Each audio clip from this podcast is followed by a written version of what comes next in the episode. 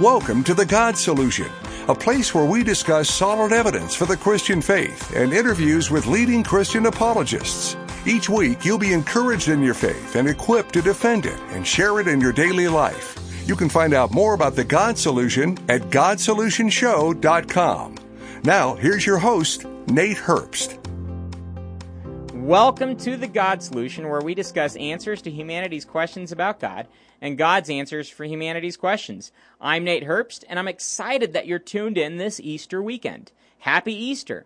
Well, I hope you've been enjoying the past couple of shows, part one and part two of our interview with Dr. Gary Habermas about evidence for the resurrection. If you missed those, go to GodSolutionShow.com, again, GodSolutionShow.com, and get both of those shows under the past shows tab. Well, we've been talking with Dr. Habermas, world renowned expert on the evidence for the resurrection about the evidence for the resurrection. It's been great, and today, Easter weekend, we're going to conclude with our interview with Dr. Habermas about the evidence for the resurrection. We just have been talking with Dr. Habermas about near death experiences. He is a peer reviewer for the only peer reviewed journal on near death experiences, and he is talking a little bit about two different types of near death experiences the otherworldly ones and the this worldly ones. He will warn us about the otherworldly ones that we cannot make theological conclusions based on other people's subjective experiences. We shouldn't make them on our own either. So, because of that, he really focuses a lot on the this worldly ones. So, let me clarify. The otherworldly experiences are the ones where somebody might say something like, I went to heaven and I saw grandpa. Of course, we don't know if they really went to heaven and we don't know if they really met grandpa. That's a subjective statement, and we don't know whether it's true or not, and we can't find out much about it either way. Whether we have an experience like that or somebody else does, we shouldn't ever make a theological conclusion based on a subjective experience. Because of that, he's going to warn us not to make those the focus of near death experience investigation. He's instead going to focus on the this worldly ones, the experiences where you can actually quantify that someone had a real supernatural out of body experience that lends credibility to the evidence for our resurrection. Of course, we know and we've heard the past few weeks that the evidence for Christ's resurrection is overwhelming, but what's fascinating is there's also good evidence for our own resurrection. Of course, we know that if Jesus beat death, he can do the same for you and me, and He promised to do that for anyone who believes in Him. What's fascinating, though, is that in modern times, even secular scholars are realizing that there's tangible evidence for life after death. We're going to pick up talking a little bit with him about that right now. We're talking about near death experiences and what we can learn from those experiences. But right before we get back to that third part of the interview, I wanted to remind you that he is the world expert on the evidence for the resurrection, chair of the philosophy department at Liberty University, world renowned author. He's written over 40 books, many on the evidence for the resurrection, and a great guy to be interviewing this Easter. So, anyway, with that being said, let's pick up talking about near death experiences with Dr. Habermas. Even though people have different experiences, our experiences can be all across the spectrum. Exactly and they are all across the spectrum. But and and I think that's the key uh, to this is that whenever you say, you know, someone says, "Well, hey, you said 160 estimated cases of evidence for near-death experiences." Yeah. All right. So it looks like these things happen. Yeah.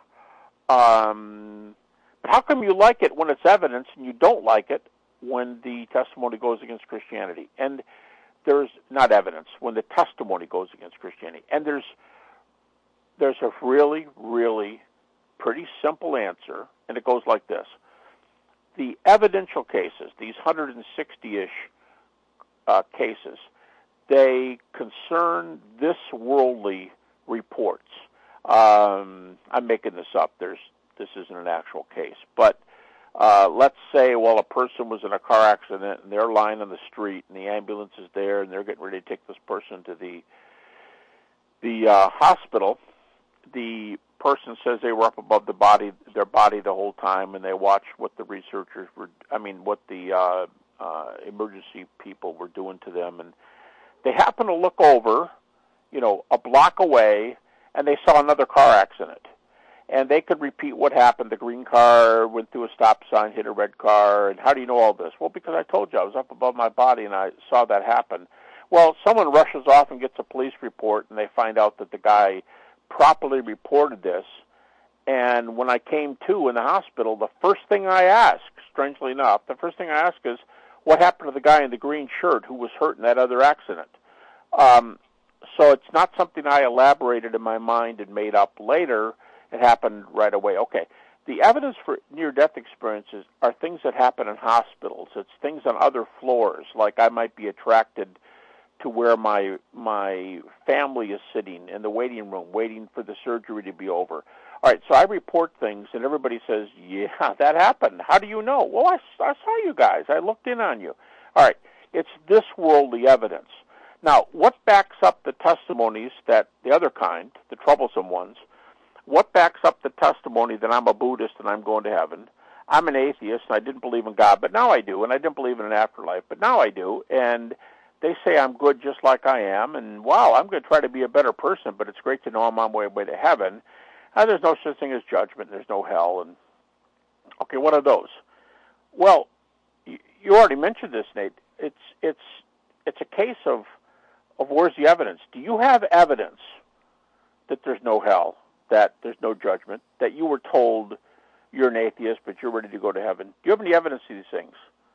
Uh, no, it's just my impression, but I know it's true because I heard it. Okay, well, you quote unquote know it's true, but I don't know it's true because you're telling me.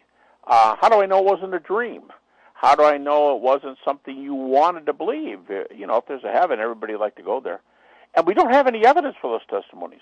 So the things that can be verified is the beginning, the first few moments of the afterlife, uh, where the person's still kind of tied to their body. They're not irreversibly dead. What I can't verify are the testimonies. And you go, well, that knife cuts both ways, you know. Uh, 18% of near-death experiencers experience hell uh, you do believe in hell, you lose that too. And I say, so be it. I lose the hell ones too, because a hell testimony is a testimony. There's no evidence that there's a hell there. There's only the guy's statement that he saw it. And and you're right that that testimonies are a, a dime a dozen. Everybody has a testimony. So I have no evidence that those things that are contrary to Christianity. I'm, I have no evidence that any of those things are true. But I do have evidence that the, this worldly things are true for a person who doesn't have a measurable beating heart or a measurable brain. And that's impressive because that says naturalism is wrong. And naturalism is the leading worldview in the West that Christians have to confront. So you're just saying we accept the objective data and Uh-huh. we're not going to do much with the subjective data. It sounds like a pretty solid approach to me. Well, it's it's one we use all the time. yeah. You know, if someone's sitting over dinner and they tell you a really crazy story, and you go, "Man, sounds like you had a bad trip last night. sounds like you had that dream didn't do you any good at all." And everybody laughs, and you know, but that's the way we deal with everyday life. We don't we don't hang doctrine on somebody's dream. We don't hang doctrine on somebody's experience, and they may be they may believe it's totally true, but that doesn't help me. Um, so I don't have evidence for the testimony, but I have evidence for the events that they report while in that state. Yes. So people might say to me, "Well, that's pretty convenient for you," and I could say, "Well, not totally convenient. I lose the hell cases too because they fall prey to the same knife that cuts both ways." But I mean, uh, on this other score, Buddhists, Hindus, Muslims, Jews, Christians, we're all going to stand shoulder to shoulder and say we believe in the afterlife and we're going to be in favor of the NDEs and we're all going to testify against naturalism that their view seems on empirical grounds to be wrong. I mean, I, I tell people years ago, uh, one of my students got a, a Hare Krishna full color, expensive looking magazine that was passed out to them, you know, to, by some Hare Krishna guys to witness. And the very first article was so interesting. I still have this in my files. The first article was by a PhD in physics who argues for the cosmological argument for God's existence. Now, all these different religions can can be excited about God because everybody believes in God. Then we'll sit down and argue about which God.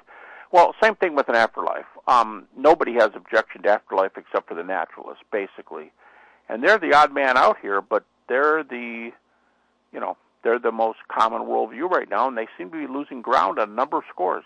The most common worldview here in the West, maybe. That's correct. If you're just tuning in, you're listening to the God Solution Show. You can go to GodSolutionShow.com to find out more about the God Solution. We're interviewing world renowned expert on the evidence for the resurrection, Gary Habermas. I hope that you're enjoying the interview so far. You can get our past interviews with Dr. Habermas at GodSolutionShow.com under the Past Shows tab. And you can definitely pick up this third part of the interview next week at GodSolutionShow.com as well. Well, anyway, thanks for tuning in. I hope you enjoy the rest of the interview with Dr. Gary Habermas. You've kind of hit this. We've talked about the evidence for the resurrection, we've talked about NDEs. What does this say for supernaturalism versus naturalism in just a summary statement? a summary statement, uh, we've only talked about those two. You're right, resurrection and NDEs. But if we start talking about other things, we also mentioned uh, Jesus is predicting his resurrection.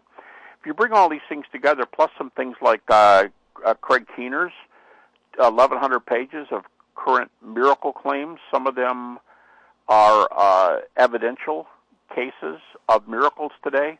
Uh, there's a couple double-blind prayer experiments in universities that showed the efficacy of praying for the sick. Um, you put all these together, and I think there's a pretty impressive case that this is a supernatural world. And everybody but the naturalists say amen. And then, like I said, the naturalists leave the discussion with their head down, and the rest of us sit around and talk about which religion is true. And I, I just think on Christian grounds, we have, it's sort of getting toward the end of my career here, uh, we have more evidence for Christianity than I ever dreamed possible, and I would say no other religion on earth does positive apologetics. For you know, everybody does apologetics, but their apologetics are usually "you're wrong, you're wrong, you're wrong." Christianity says, "Yeah, you're wrong too," but Christianity has positive evidence for why we're right, and so I think we are uniquely qualified to answer that second question of, okay, now which God? I, I think we're on strong grounds there. What would you give as an answer to somebody that rejects God for other reasons? And I, I work with a lot of people affected by disability and a lot of families affected by disability, and, and namely, you know, children born with those disabilities. Right. And that causes a lot of people to question God's existence and Sure. you know, how how would you address that? Well, the problem of pain and suffering is certainly a major issue. I mean, first of all, I would stand uh, shoulder to shoulder with that person because, as has been told now, in as nearly as I can tell, almost 20 million pieces of literature, mostly by Lee Strobel and uh, the Billy Graham Association. Um, my wife, the mother of my, I'm remarried, but the wife of my four children, um, died of stomach cancer in 1995 when she was only 43 years old. Wow. And I thought that God had wanted me to, you know, be a professor and write and everything else, but lo and behold, these kids need, the youngest was nine, and these kids needed clean clothes and breakfast, lunch, and dinner, and they needed to be put down at a decent time at night, and they needed help with their homework, and I was all of a sudden a single parent. Uh, so understanding and going through it is important, but there are. I mean, it's it would be impossible to give an answer in in one minute, but I have a series of moves that I make with folks who are saying that. But bottom line, um, maybe I could cut to the chase and say maybe the main thing I would say would be something like this. You suffer, I suffer, we've all suffered at one time or another. I stood by the grave one year ago. I stood by the grave of my niece and her husband as we buried their little baby. Hmm. Um, you know, this happens to Christians and non Christians alike. The rain comes on the righteous and the unrighteous, and so does death and dying. That's the world we live in. But I would say to them, when when things happen to us, that's that's because of fallenness. That's because of what this world is. But I would say my resurrection argument and afterlife argument, these two arguments we've been taking care of with today, they trump the argument from evil. Mm-hmm. And they trump the argument from evil because evil says bad things happen in the world. But we don't have a built in, just like the near death experiences, we don't have a built in objective explanation for what's going on. The, the view of what it means is simply a testimony, and testimonies can be conflicting and they can be, you know, right and wrong. Um, the fact that people experience evil doesn't allow them to know God's mind and say what does and what doesn't. But the resurrection says that there is a God and there is a system, and NDEs and the resurrection say that there's an afterlife. And so the positive evidence, if Jesus came back from the other world, if NDEers came back from having one foot in the other world, um, we can talk about afterlife, but we cannot talk objectively about what evil. You might be angry, but that's your anger. Mm-hmm. Um, you know, you have to deal with your own testimony. Yeah. So I would say resurrection for a number of reasons. Resurrection trumps evil. It's the best signpost that we have to what's going on out there. And the fact that I experienced it myself makes to that level losing the person that was closest to me in the world. And I told my friends when they asked me, I would say, the worst possible thing has happened to me. Uh, I've lost my soulmate. Um, they'll listen to me. They'll say, "Ah, well, you've been there too." Yeah. Yes, I have. And I mar- buried my nephew and and as a little baby and and so on. So we've been there. But what we might say about that is an interpretation, and interpretations are not baptized, you know, with truth. Those are just our views.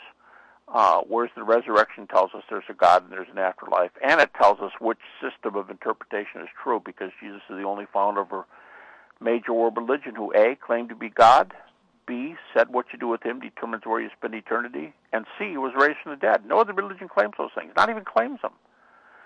So I would go after it that way. Uh, there's a bunch of other responses I use, but um, that at least gets us started. I have one last question for you.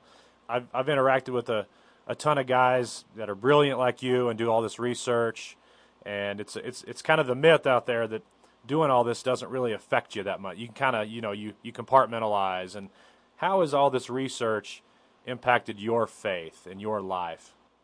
It's impacted my faith in this sense. Um, when I started, I wasn't sure what was right and what was wrong. I was very much affected by naturalism.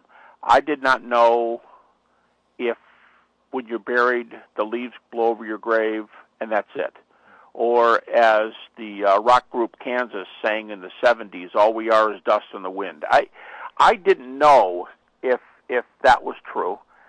But, but as time goes on, I am more sure than I've ever been in my life that the supernatural is true the denial of the supernatural is false.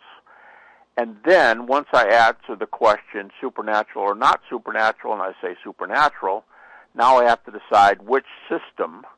And I think the evidence for Christianity, nothing is close to it anywhere in the world.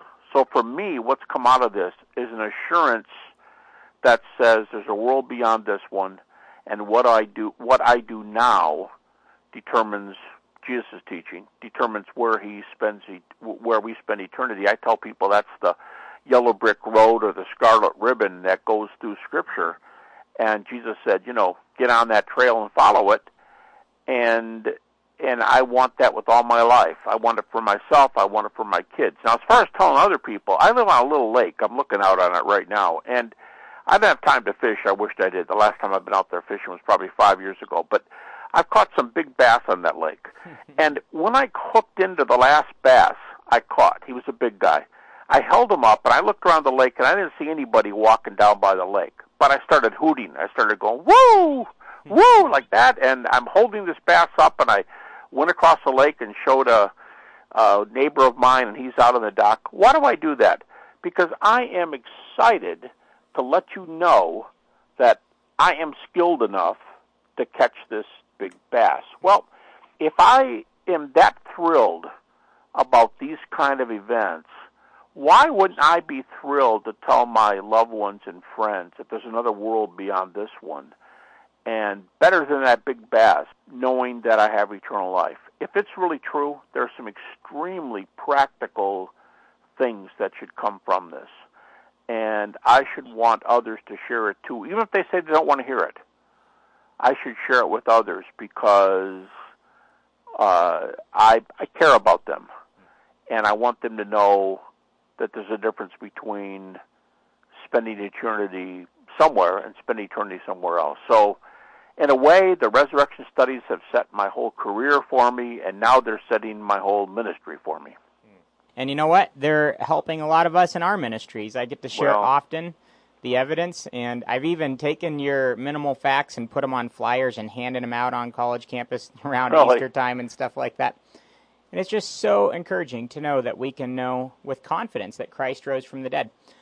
I've told you before on the show when you've been on that some of my biggest doubts have revolved around resurrection of my own body. Can I really rise from the dead?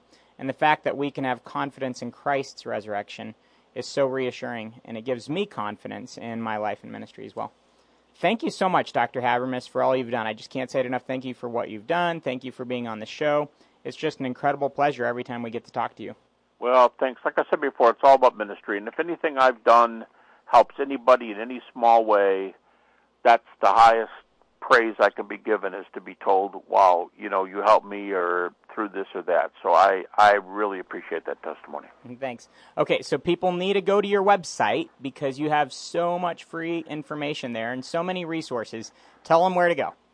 They can go to www.garyhabermas, no bells and whistles, caps, spaces, nothing, just garyhabermas.com. And there's nothing for sale on that website. I, I don't sell my books.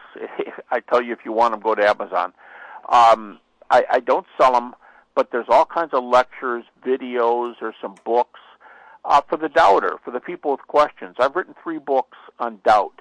Two of them are on the website, and they're free of charge. So people can download them, they can get a chapter, they can take them to a friend. The one book, The Thomas Factor, Using Your Doubts to Grow Closer to God, is about emotional doubt. And it's by far the most common, it's by far the most painful. Um, if they can take that and help somebody who's going through doubt and is in danger of falling off the ledge, so to speak, away from Christianity, then I would encourage him to start thinking more clearly about this because most again most doubt is not from being able not being able to answer factual questions most doubt comes from dealing with life's hurts and dealing with our interpretations of things and we just don't realize that those things are not objective even as we've said over and over in this uh, interview so they can go there and whatever they find more power to them i hope it's uh, useful in ministry Well, thank you so much again for being on the God Solution Show, and we'll be in touch.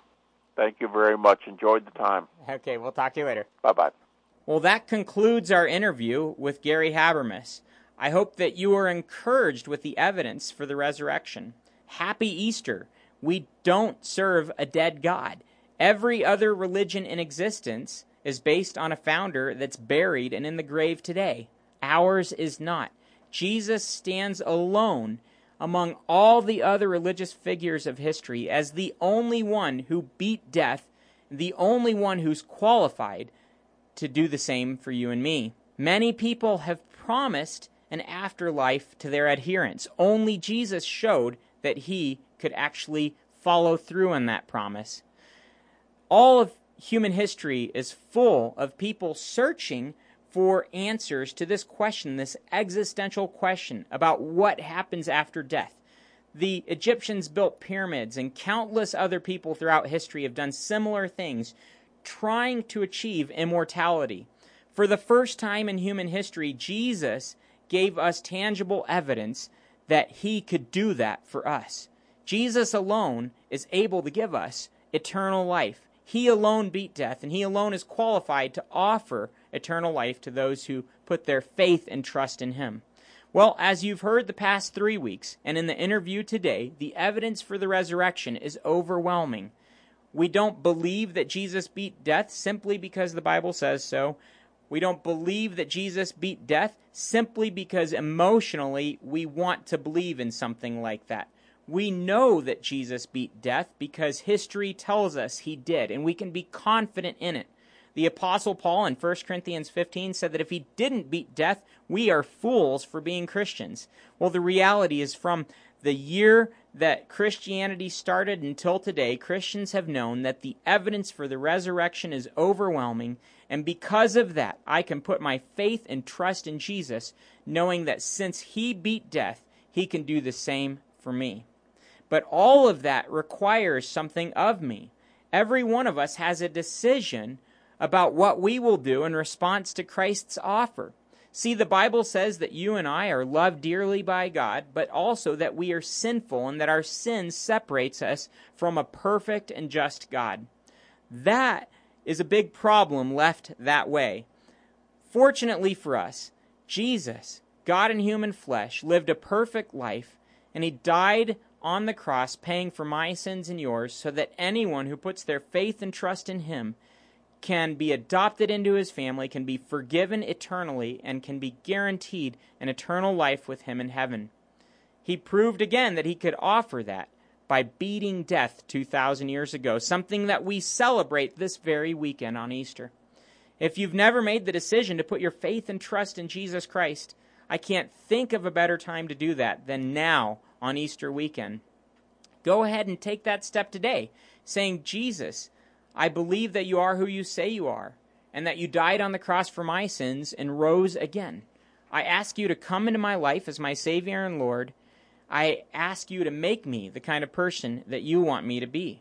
The Bible says that if you put your faith and trust in Jesus Christ, you'll be saved, you'll be guaranteed a life in eternity with Him, and you'll be able to look forward to a life of meaning and purpose on this planet as you walk with Him. Again, I can't think of a better way to celebrate Easter, so I encourage you to take that step today. I also encourage you to share that hope with your friends. You have friends that desperately need to know Jesus and the hope that you have found in Him. Invite them to Easter service this Sunday. Think of a few friends that you could invite to church with you this Sunday and share the evidence for the resurrection with them. Maybe encourage them to listen to this show or past shows at godsolutionshow.com or just share what Christ has done in your life. The point is, this Easter, make the most of it by sharing Christ with your friends and family and neighbors and relatives and coworkers and anybody else that you might meet as well because every person alive needs Jesus. You could join us at Hoffmantown Church this Sunday. That's here in Albuquerque at the corner of Harper and Ventura Street at 9:30 for Easter service. I hope that you'll join us at Hoffmantown Church this Sunday. Well, I'm so glad that you tuned in. Again, go to GodSolutionShow.com to get all of our past shows. While you're there, you could find out ways to support the ministry. You could donate a tax deductible gift to the ministry to keep this show on the air and to expand this show. You could also use the contact form while you're there to leave us a few comments about the show or even questions that you might have or things that you'd like us to address on the show in the future. Well, anyway, I love having you on the show each week, and I hope that you'll keep tuning in. We'll be getting to some more great interviews. We'll be talking with Laura Krokos of Missional Women, and soon she's going to have some great practical tips on sharing our faith and things like that. And a neat opportunity for the women in the audience to grow closer to God and learn how to share their faith. She'll be telling us about that next week. And then the week after that, we'll be having another incredible interview with a big time astrophysicist about some new findings in in that field. Anyway, I'm glad that you've been tuning in. I hope that you'll keep tuning in and letting your friends know about the show. Again, one final time, go to godsolutionshow.com and check out all of our past shows there. Well, like I always say, an open mind, honest heart, humble disposition, and diligent search always lead to Jesus. Thanks so much for listening. We'll talk to you again next week. You've been listening to The God Solution with Nate Herbst. We hope that you were encouraged by what you heard today and are better equipped to share Christ this week. You can get the audio from today's broadcast and all the past God Solution shows at GodSolutionShow.com. Thanks for listening and being a part of The God Solution.